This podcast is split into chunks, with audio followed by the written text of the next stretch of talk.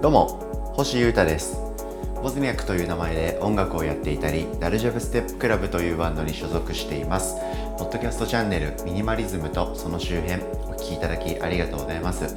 さまざまなものや情報や要素悩み事をどんどん減らしていきまして、えー、素敵で爽やかで さっぱりとしたそして刺激的な音楽人生を僕は進んでいきたいと思ってます。はいそんな中で日々考えていることとか、え、考察とか失敗とかですね。はいそんなものを皆様に、えー、どしどしと発表発表発信、うん、しているポッドキャストとなってまして毎日更新しております。今日もどうか楽しんで聞いてもらえたら嬉しいです。よろしくお願いします。まずは活動のお知らせをさせていただきます、えー、昨日ですね、え7月22日は木曜日、えー、今週はですね、えー、毎週僕生配信でおしゃべりしてるんですけど今週は木曜日に昨日やってきました。はい、え YouTube でやってるですねボブスレーラジオっていうトーク番組なんですけどはい。それをチェックしてくださった皆様ありがとうございました。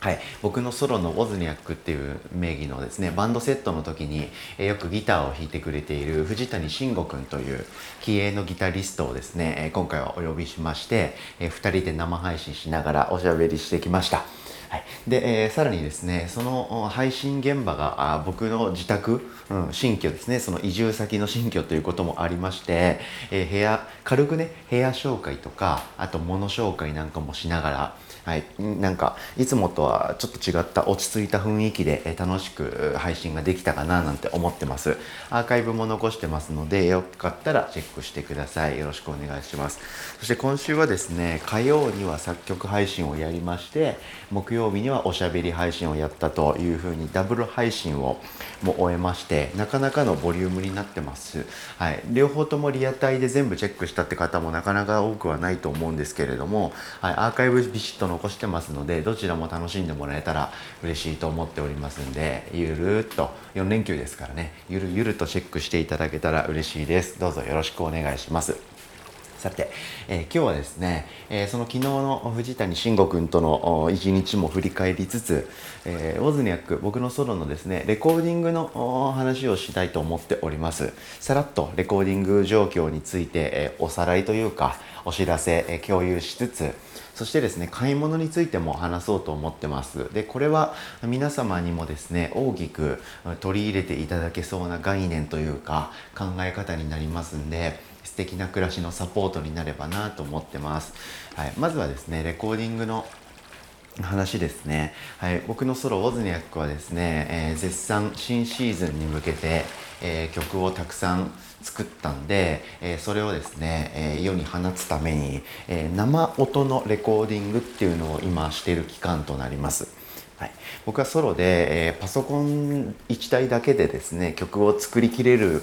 ようになってきておりまして、えー、それ自体はあいい変化かなと思ってるんですけど、まあ、僕バンドセットというかバンド音楽も大好きなんで、えー、作った曲は打ち込みでパソコンでコンピューター上でプログラミングというか構成した曲なんですけどライブ演奏はちゃんとバンドでやりたいなとか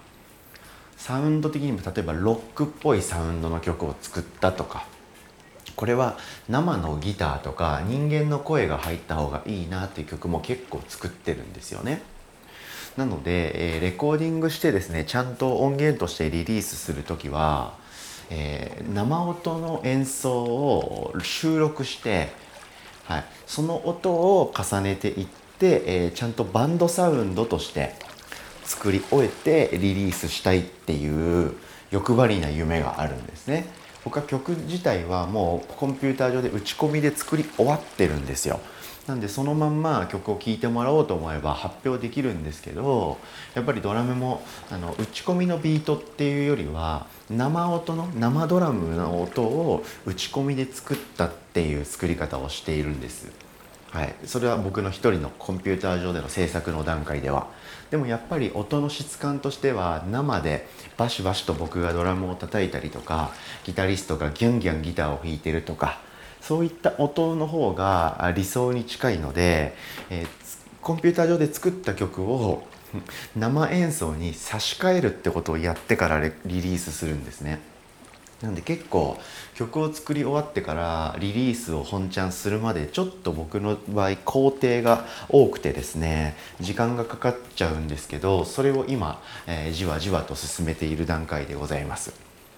で、えー、今回はですね、まあ、数曲、まあ、結構まあまあな曲数取りまして、えー、まずはですねドラムのレコーディングから先月ですね、えー、終わらせてきております。2021年の6月の上旬にドラムは取り終わったという状態ですね。はい。で、え昨日ですねそれがあの藤谷慎吾君をお呼びしましてギターのレコーディングに突入しました。で昨日とあと何回かレコーディング日を設けましてそれで、え今回の新シーズン一発目というか、はい、その曲たちはレコーディングをしようと思っているとでその上でさらに、えボーカルのレコーディングをしたりとか先々、え続いていったりするわけなんですけどで、昨日は慎吾君とギターをですねかなり、え、じわじわと卓録をしていったんですけど彼すごいすごい素晴らしいギタリストで。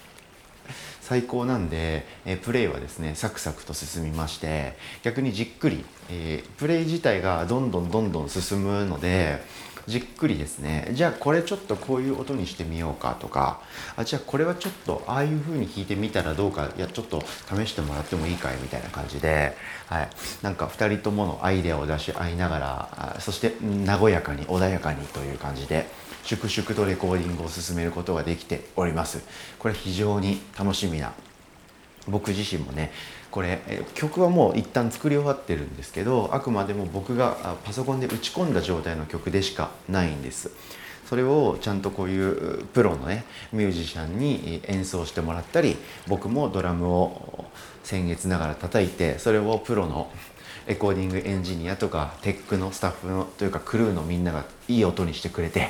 それでゴージャスな音像になるっていうその状態でまだ聞いたことがないのでそうなったらどんだけかっこよくなるんじゃ楽しみだなという感じで僕自身すごくワクワクしています。はい、でその上でですね、えー、今日話したいポイントっていうのがちょっと前にもお伝えしたんですけど、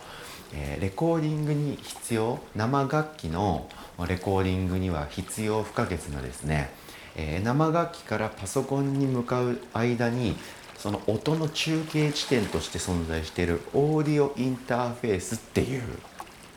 機材のこととか、まあ、その辺の機材周りの話ですね、まあ、だからって詳しいマニアックな機材の話をするつもりはないんですけどそれについてですねちょっとやっぱりこの買い物は良かったなと思うことがあったんでその話をしたいんですけどまず何を買ったかっていうと、えー、RME っていう会社のですね Fireface UC っていうオーディオインターフェース、まあ、要は機材ですね簡単に言うと。今回のギターのレコーディングのためにそれを買いましてこれからは僕の音楽生活にそれをどんどん有効活用できるようなことをやっていこうと思ってるんですけどまあ、簡単に言うと、えクオリティがすごく高いやつを買ったんですよね。うん、で、えそれによってですねギターの音がものすごくクリアに、え録音できる状態になりました。でかつ、そのギタリストの藤谷慎吾君はですね、まあ、エフェクターってなんとなく想像つきますかね、はい、僕のこのポッドキャスト聞いてくれてる方は割と僕の音楽活動とか音楽自体もまあまあ好きっていうかそういう方多いと思うのでなんとなく想像つくかと思うんですけどギタリストが足元に置いて、えー、踏むとポーンって音がギャーってなったりとかエコーかけたり変化がかかるようなあの箱ですね、うん、あのエフェクターみたいなやつのウルトラデラックス版みたいなやつを持ってるんですね彼は。それをすることで非常にクオリティの高い音をアンプみたいなギターをの音を鳴らす時のでかい箱みたいなああいうのはなくても音を作りきれるっていう機材を持ってるんですね。でそのハイパー機材から僕が今回購入したオーディオインターフェースハイパーオーディオインターフェースに音を通しそこからですねこの1年ぐらいで僕がもうガジェットハンターとして、え集めに集めたデジタル機器を全部駆使してですね最終的には僕の MacBook Pro に音が入っていくということで、えー、自宅をスタジオにすることができたという状態なんですけどこれにてですね僕はもうレコーディングスタジオに行かなくてもかなりいろんな音が取れるようになりました。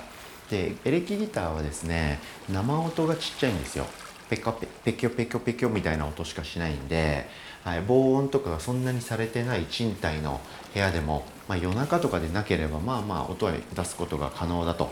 はい、でその音はですね生で耳で聞こえてる音はシャリシャリシャリシャリぐらいの音なんでエレキギターって音ちっちゃくてラッキーだったんですけどその音はしっかりケーブルとかを伝ってメカを通って僕のパソコン上に入るとギュインギュインの音になるということで、まあ、ギターのレコーディングはもうスタジオに入る必要はないなという感じがしてます。僕がセルフレコーディングでも十分業務レベルのものは取れるようになりました。はい、で、えー、あと声とかそういう生音がでかい楽器ありますよね、うん、うん、なんだろうな。まあいいやそう声でいいや。思いっきり歌ったらお隣さんから苦情来るじゃないですか。だから声は、えー、そう防音がされたいわゆるリハーサルスタジオみたいなのあるじゃないですか。練習スタジオ。そういったところで、え、録音する必要あるんですけどでもそれだけでしかなくてそこに、えー、なんかお金かけなくていいというかゴージャスな専門のレコーディングスタジオを借りる必要もなければ、えー、ハイハイファイなエンジニアさんに高額の報酬をお支払いして呼ぶとかスケジュールを合わせて来てもらうとかっていう必要はまあまあないかなと。まあ、もちろん全てではないにせよ僕が今やりたいようなことは僕がこの1年間でですねかなり、えー、苦戦しながら、えー、整えた機材たちでかなりのレベルまでいけるようになったのではないかと思っておりますんで結果的にはかなりミニマルな、えー、スタジオみたいな状態を作り出すことが今できつつあるなっていうのを実感しました。そしてその助けてくれる仲間というかねギタリストだったりエンジニアとかテックとかいろんなみんなのおかげで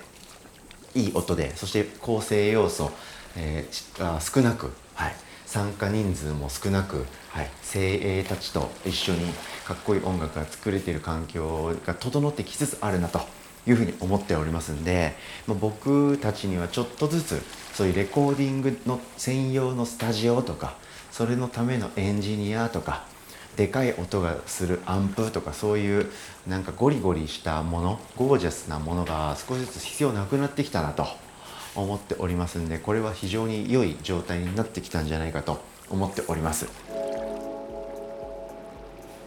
ということでですね今回のエピソードもがっつり語ってみようかなと思いましたので、えー、続くという感じで、えー、続きはまた明日の放送となりますので、えー、よろしければこちらもチェックしていただければ嬉しいです。こんな感じで最近ですね1テーマについて2回のエピソードに分けて見てるっていうのを実験的にやってみてます。それが何かっていうのも理由があったりしますんでそれはそれでまたエピソード分けて話そうかなと思ってるんですけどそうやって変変化しながら自分の中では前進しながらポッドキャストを進めていきたいと思っておりますんで引き続きチェックよろしくお願いします。